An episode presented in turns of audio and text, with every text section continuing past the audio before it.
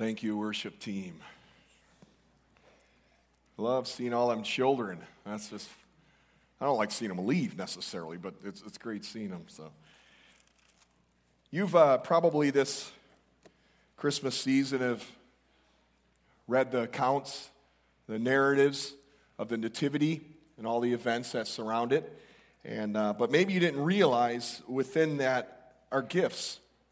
Gifts that were given, and also gifts that we're able to share with others. Gifts we receive, and gifts we can give. Then they're gifts that will last. We've all, a lot of us, received gifts this Christmas. Uh, my brother says, my brother works at Menards, so that's a good thing. And, and Tom says, Hey, what do you want? And I'm like, Well, just give me the whole section that has that. And, and, uh, but one of the things I said, Tom, I could use some saw blades. And uh, because my saw blades I have aren't lasting. And maybe you wanted clothes. And if you have a young teenage daughter, odds are pretty good that they wanted clothes. But they'll wear out. It seems in their case, maybe like really quickly. Um, things will erode, things will break. Kids, I hate to say it, the toys you got, enjoy them. Because either there'll be new ones coming along um, or it might break. You see, things don't last. But there are gifts that will last, and I'd like us to focus on four. Four gifts we can receive and four gifts we can give. And they're all in the gospel accounts surrounding the birth of Christ. And before we go any further, though, let's pray. Lord, I, I have to admit there's many times in my life that I can be hard of hearing, more ways than one. But Lord, it's in this moment I pray that myself and my brothers and sisters would not be, but we would hear. We'd hear deep in our spirit what you want to say to us. So open our hearts, God, to receive it. Lord, that you change us. We become more like you and be able to interact in ways, Lord, which reflect you. And so thank you for what we're about to read and, and just to, once again, just invite you, Holy Spirit, to have your way and to teach us. It's your name, Jesus, I pray. Amen. In Luke chapter 2, verse 21 through 32, kind of a longer account. I'd like to read it though. God had been silent to Israel for some 300 plus years. No prophetic voice, no word from God. And they yearned for one. They waited. They waited for the Messiah. And they waited more. And they waited more. There was an old man who waited and waited. And he looked and he yearned for the coming of the Messiah. Let's read about him. Luke 2 21. And when eight days were completed before his circumcision, his name, his name was then called Jesus, the name given by the angel before he was conceived in the womb. And when the days for their purification according to the law of Moses were completed, they brought him up to Jerusalem to present him to the Lord. As it is written in the law of the Lord, every firstborn male that opens the womb shall be called holy to the Lord. And to offer sacrifice according to what was said in the law of the Lord, a pair of turtle doves or two young pigeons. And behold, there was a man in Jerusalem whose name was Simeon. This man was righteous and devout, looking for the consolation of Israel, and the Holy Spirit was upon him. And it had been revealed to him by the Holy Spirit that he would not see death before he, he had seen the Lord's Christ. And he came in the Spirit into the temple. When the parents brought in the child to G, the child Jesus to carry out for him the custom of the law, then he took him in his arms and blessed God and said, Now, Lord, thou dost let thy, thy, thy bondservant depart in peace according to thy word. For my eyes have seen thy salvation, which you have prepared in the presence of all people, a light of revelation to the Gentiles and the glory of the people Israel. And as Israel, as God's people waited for the Messiah, they lived in the fear of the crafty and cruel King Herod. And many were wondering if Jesus would ever come, if the Messiah would ever come. And for them, life was dark and despairing. I imagine there are a lot of questions that they had, and their hope was waning. But then enter, Simeon. The Spirit of God had whispered to Simeon that his tired eyes would see the Messiah, that he would behold the anointed one. I appreciated David Jeremiah's thoughts and his little devotion on Christmas as he tries to paint the picture of what that moment must have been like. He says this For years he has watched and waited. The priest no longer even register his presence. To them, he is just some old man living under a delusion. Let him have his fairy tale because it gives him something to hang on to. But today, Simeon cannot suppress his smile. Let people stare, for today is the second time that the Spirit of God has whispered to him. The message go to the temple, old friend. So here he comes, creaking along, panting for breath, clacking his walking stick on the polished floor. And as he arrives, Simeon scans the activities of the temple, and for some time he sees nothing unusual. But then he sees a young couple arrive with their baby boy, and he knows. Kind of a neat moment to try to envision. But with the coming of Christ, Simeon had something, even in the midst of all the darkness and questions. It was, it was called hope. Hope. That's a needed gift. We need hope. We live in such a weird, some ways warped culture. There's not times we don't read the news or turn on the news and think, even so, come Lord Jesus. um, hope.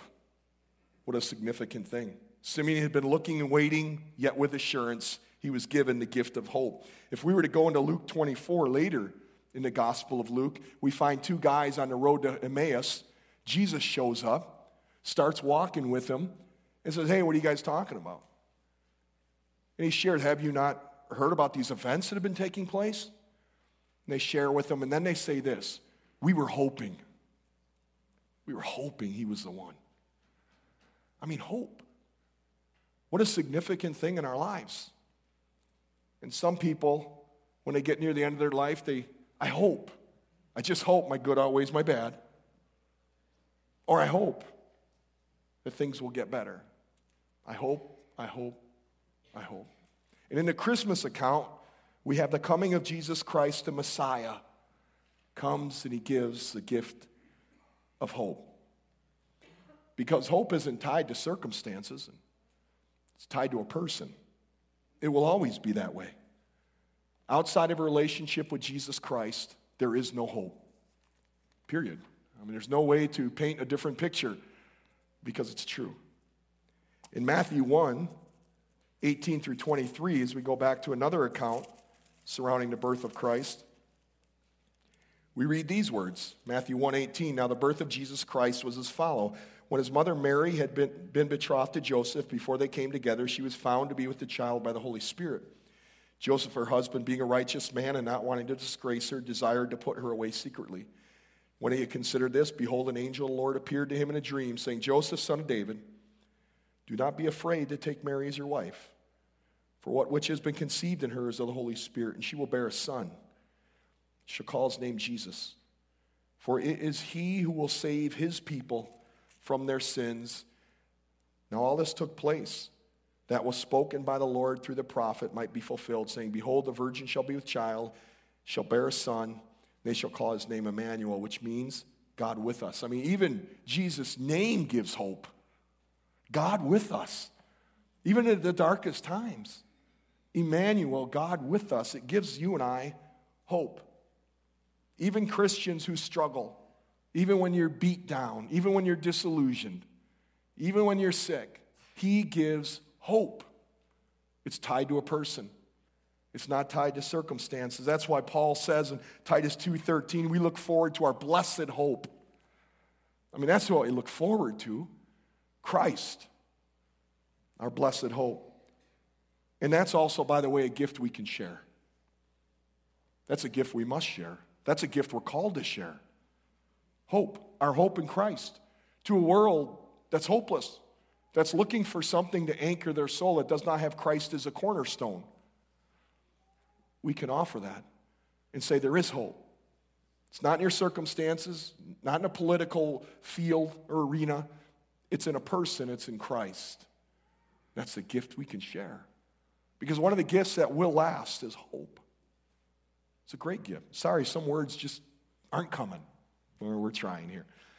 A second gift, gift of love. And if I say God loves you, you're like, well, yeah, I've heard that. I mean, that's not new to me. Can we keep moving on? But if you've experienced His personal, powerful, and passionate love for you, it's transformed you.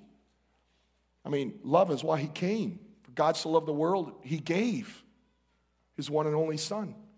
1 John 4 19, we love only because He first loved us. You see, love came down to the manger. Love motivated the Son to become flesh. And whenever and wherever we receive God's sacrificial love, and whenever and wherever we share His love, we give a gift that will last. Love is a gift received, it needs to be received, but it's a gift that also needs to be given. A good evaluation might be as we so reading through Luke, another passage and an account, wonderful. We're not going to break it down as much as it would be good to do. But there's an, a situation where a woman is brought before Jesus, and she comes and sits at his feet and with her hair and her tears wipes his feet. And then in Luke 7, verse 47, Jesus makes an interesting statement. He says, For this reason I say to you, her sins, which are many, have been forgiven, for she loved much. But he who is forgiven little loves little. I mean, there's a principle there. I mean, the more we receive, embrace, and keep grace in the equation of our life, the more we love one another. That moment we forget grace and we forget all we're saved from, when we begin to think that we got this thing together and that we we can kind of carry out our righteousness and, and our works are really, really good, and we begin to get a self righteousness start to creep in, we lose sight of grace and it affects how we treat other people. He who is forgiven much loves much. That's a principle. It's a gift of love. We receive gift of love. We receive it first, we extend it second. And you and I have a chance to receive the gift that will last and to give a gift that will last. You receive that gift by receiving the person of Jesus Christ. God demonstrates his own love for us, and while we were yet sinners, Christ died for us. He demonstrated his own kind of love. And those who call upon him to save him receive a gift, a gift of love, a gift they can now extend. And how do we extend that love? How do we give that gift of love to other people? Here's some other words about what love looks like according to scriptures. It looks like forgiveness.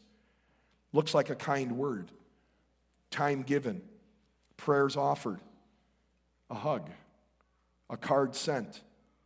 Patience. Commitment. Understanding. All ways you and I can give a gift of love. We give gifts of love to God. Maybe you haven't thought about that as you sit here and you worship God in song and in the meditations of your heart, you're loving God. You're giving a gift of praise to God. We love God by serving Him. We love God by obedience. Jesus was really clear. He who has my commands and keeps them, he's the one who loves me. We show our love for God by obedience. And I wonder what difference would it make if all the meetings and activities that make up the curriculum of our lives were driven by a passionate love for God and allowing that love to splash over into other people's lives, to drench other people with the love of Christ. There was a college student around Christmas time, and she was having a conversation with a friend. And she said, I had the best Christmas ever. And her friend said, That's, an, that's great. You must have got some pretty cool gifts. And she said, Yeah, I did. But that's not why it was great. That's not what made it special. She said, What made it special is I'm 20 years old, and for the first time in my life, mom and dad didn't get into a big fight this year. Wow. I mean, who would have thought that would be the greatest gift she could receive? You see, it was the best Christmas she says she ever had. And whenever there's tenderness, Whenever there's caring in our families, under the roofs of our home and in the family of God, we give a gift that will last. It's called love. It's one of the greatest things Jesus said faith, hope, and love. The greatest of these is Love. 1 Corinthians 13 is love's demonstrative. And so as we receive the love of Christ, we give it. It's a gift that will last. We also have the gift of joy. Luke 2, back to Luke 2, 8 through 11. I love reading about these shepherds, they just intrigue me. And in the same region, there were some shepherds staying out in the fields and keeping watch over their flock by night. An angel of the Lord suddenly stood before them, and the glory of the Lord shone around them. They were terribly frightened. The angel said to them, Do not be afraid, for behold, I bring you good news of great joy, which will be for all people. For today in the city of David there has been born for you a Savior who is Christ the Lord. Notice again, joy tied to a person, Christ. Now, as I think about shepherding, it's one of those occupations many needed but no one desired. I mean, life with the sheep lent itself to tired feet, long work shifts, and unwanted aromas. Had have been certainly a lonely job. And think about a shepherd. For him, a good night is a boring night. I mean, he doesn't want any activity. That means someone's attacking the flock. And so he longs for the boring. Think about that. Last time you longed for a boring night, um, but that's what they did. That was the extent of their occupation. But what we read about the shepherds, these most privileged persons, they were the first hearers, the first believers, the first preachers. I mean, the honor reserved for the lowliest of the low, the least educated, potentially, ranch hands, and on that night they were favored by heaven. They received a gift, but it was found in a person, they said. When that Savior comes, I bring you good news of great joy, which will be for all people. Joy. First, we read in this account that they're afraid, that there's awe. That's their first initial reaction, the emotion. But then there's astonishment, joyful praise. Matter of fact, if we go on and read, we see that the, they begin to share that. They go tell others about this. There's great joy in their life now. And when God revealed to them that the Savior had come, it transformed them. Their lives now had great joy.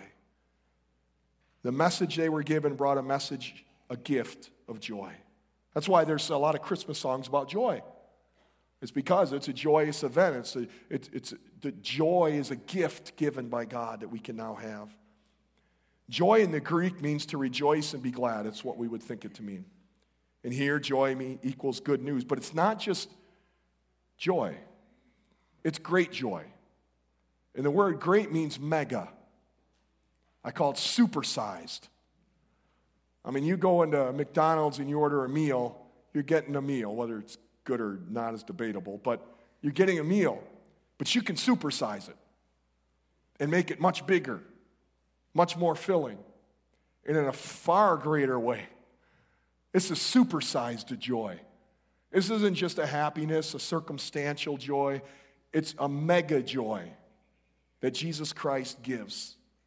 And it's not just for a few select, we're told it's for all people. You see, the good news is excitingly exciting because God is bringing about the solution to the sin problem. It's for all people. In God's mega joy, his message was never intended to just be for one group of people or one part of the world. It truly is joy to the world. The shepherds, they had the same job, they had the same income, they had the same struggles. It wasn't their circumstances that changed, it was the good news that Jesus had come. Verse 11 says he's the Savior, the Christ, the Messiah, the Lord, Yahweh. You see, Christ changes everything. And if you're looking for your circumstances to change to get joy, you're looking in the wrong place. They might not. If you're looking for a better report or looking for a better job and you think somehow, some way that will bring you joy, you'll be disappointed. Because it's not found in the circumstances, it's found in a person. Matter of fact, 1 Peter 1 8 tells us those who love and believe in Jesus, they're filled with what he calls an inexpressible joy. Do you have that deep seated joy from knowing Jesus Christ? I need to ask you that. It's a gift to be received first joy. And it will last through the difficult times. And it's inexpressible, which means somebody might ask you and say, you know what, you're going through an incredibly horrible time. How do you do it? How do you put up with all the things you do? Or see you in the workplace and say, frustration with the supervisor. How do you put up with it? It seems beyond me how you could do it. That's called inexpressible joy. You don't know how to express it. It's like it's a part of my life. Christ has done it. I, I got nothing for you other than Him. He's the one who brings inexpressible joy. But that joy is also meant to be shared, just like the shepherds did. The good news is meant to be shared. We need to let others know how this experience of forgiveness, how we can experience and live forever with God, which ultimately where joy is. That's why the angels break out in a party when one sinner repents. Many of us are surrounded with people who have no joy. For them, life is a dark, dreary, hopeless, purposelessness life. They need Jesus, or they'll never have anything that's lasting. And it's so crucial that you and I stay close to God, that we stay in His Word, that we're able to look forward with expectancy, and we keep close to God by being in His presence. Because we'll be able to experience joy in increasing measure in greater ways. We'll be able to share it with other people. There's another gift. So we have this gift of hope. We receive it, we give it. We have this gift of love. We receive it, we give it. We have this gift of joy. We can receive it by trusting Christ as our Savior, but we can also tell others how they too can have this joy.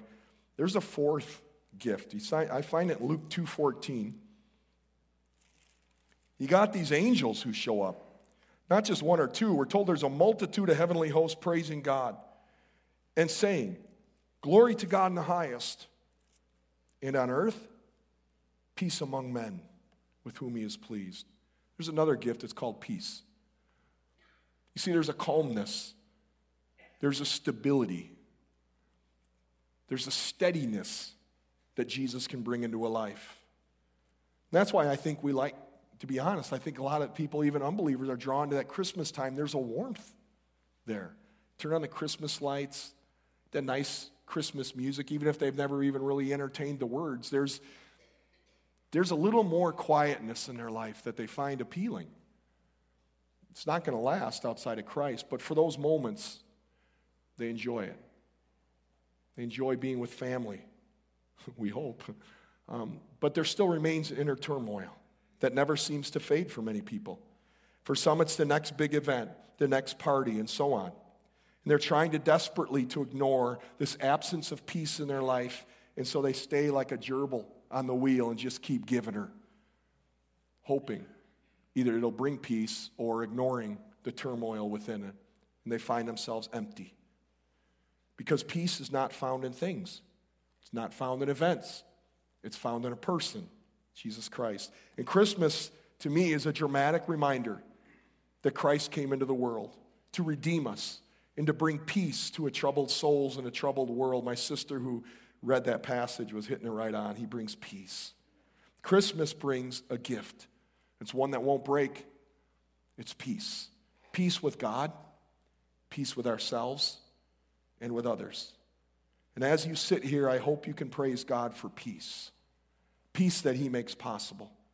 Because we can have peace with God. Peace comes to those who please God, the text says. When we aren't at peace, it's not because God has moved. It's not because anything God has done. If we're not at peace, there's something our, our end of it. You see, the Christmas story is about God's rescue mission. And the Bible uses such words as alienated, separated, dead, hostile, hardened toward God, wandered, lost. All speak of separateness, all speak of aloneness and turmoil. But God is a gift peace. He gives a peace. Peace with God starts there. If you're not, don't have peace with God, good luck with the rest of it because it won't be there. Only Christ can really bring peace. And to experience this peace, we need to live in a way of pleasing God. We won't be at peace if we rebel against God. God will make sure of that. A conviction of the Holy Spirit's not a fun thing to live with, and we probably can all think of times that has happened. So God gives a peace. Romans 5:1, therefore having been justified by faith, we have peace with God through our Lord Jesus Christ. We can have peace with God. And you know what? We can have peace with ourselves. This is a tough journey. It has been for me, and maybe for you as well. I mean, I have a lot of regrets when I look back. Things I did and or didn't do that I wish I would have done different. Directions and paths I took that I wish I would have taken another one. People I hurt. And I look back and, and, and maybe you're like me and you, you're filled with regrets and sometimes maybe even have a hard time forgiving yourself for what you've done. Maybe others have, but you're just having a difficult time. You know, it's through Christ where we can finally have peace with ourselves. Not that what we didn't do wasn't hurtful, or not that what we didn't do didn't have an impact in circumstances, but we can know we're forgiven. We can know that when the Bible says we can have new life, God meant it. All things have become new, and we can be peace with ourselves. I hope you are experiencing that peace. I don't know about you, but I find it a great gift to know that I'm accepted, to know that I have assurance in my life of who I am in Christ, who He created me to be, and peace of my future. And you know you have peace. How? When times aren't peaceful. Right? I mean, you know you have peace when things aren't going real well. You know you have peace when you look at your life and, and, and, and, all the different things that make up the curriculum of your life aren't necessarily always good. That's when you know you got peace. And according to Philippians, it's a peace people don't even understand. It's peace that passes all understanding. That means those coworkers and, and people, your neighbors who don't know Christ, will look at your life and say, You know, I don't understand. It's the peace of God, it's beyond understanding.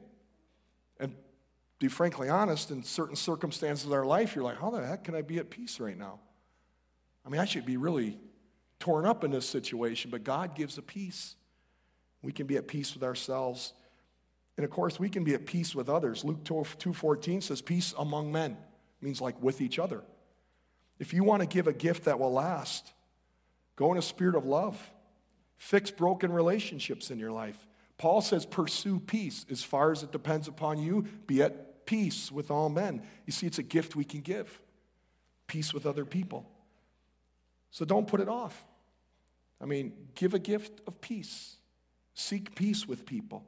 Resentment, pride, all those, to be frankly honest, we really, uh, they work against us. And it's hard to give this gift without, it's impossible actually, without the peace of God in our life. We can extend it. And the gift is made possible because of Jesus. So Christ offers each of us a gift of peace with others if we will accept it. And what a precious, precious gift this is. That's why in Paul's benediction in 1 Thessalonians 5:23, his benediction starts out, "May the God of peace sanctify you through and through." I mean, it's interesting how he refers to God. Because that process of sanctification isn't always easy. It's difficult to grow towards Jesus. We don't always do it real well. But the God of all peace, now he gets us through it. He allows us to grow through the difficult times that would potentially overwhelm us. He's a God of all peace. Four gifts we can give. Four gifts, four gifts before we can give, though, we must receive. And God offers them to each of us hope, love, joy, and peace. Those are gifts that will last. They won't break forever, for eternal. So live for those things. Over the years, don't think less of me for this, by the way, okay? One of the things that we kind of have enjoyed as me and my kids is going to the dump. Go figure. Especially Em and I, probably, okay? Because accompanying the trip to the dump is something else. Snack. I'm stopping somewhere and getting a donut. Probably to offset the joy of going to the dump. I don't know. Every time you go to the dump, though, you see old bikes, broken stoves, mattresses, stuff that you're trying to sneak in the dump that they'll charge you for. Okay, guilty, right? We're all guilty. Old vacuum cleaners. One time I went to the dump and there was a, boy, talk about visual. There was a line of trophies sitting there. I think about it. uh, all, even all those things that we, we achieve or strive to, they're just not going to last. But these gifts, these gifts will last. Receive them. I pray, I pray you receive these gifts by coming to Christ. And I also pray you give them. We live in a world that desperately needs us to give them. Let's be those who receive and give gifts that last. Let's pray.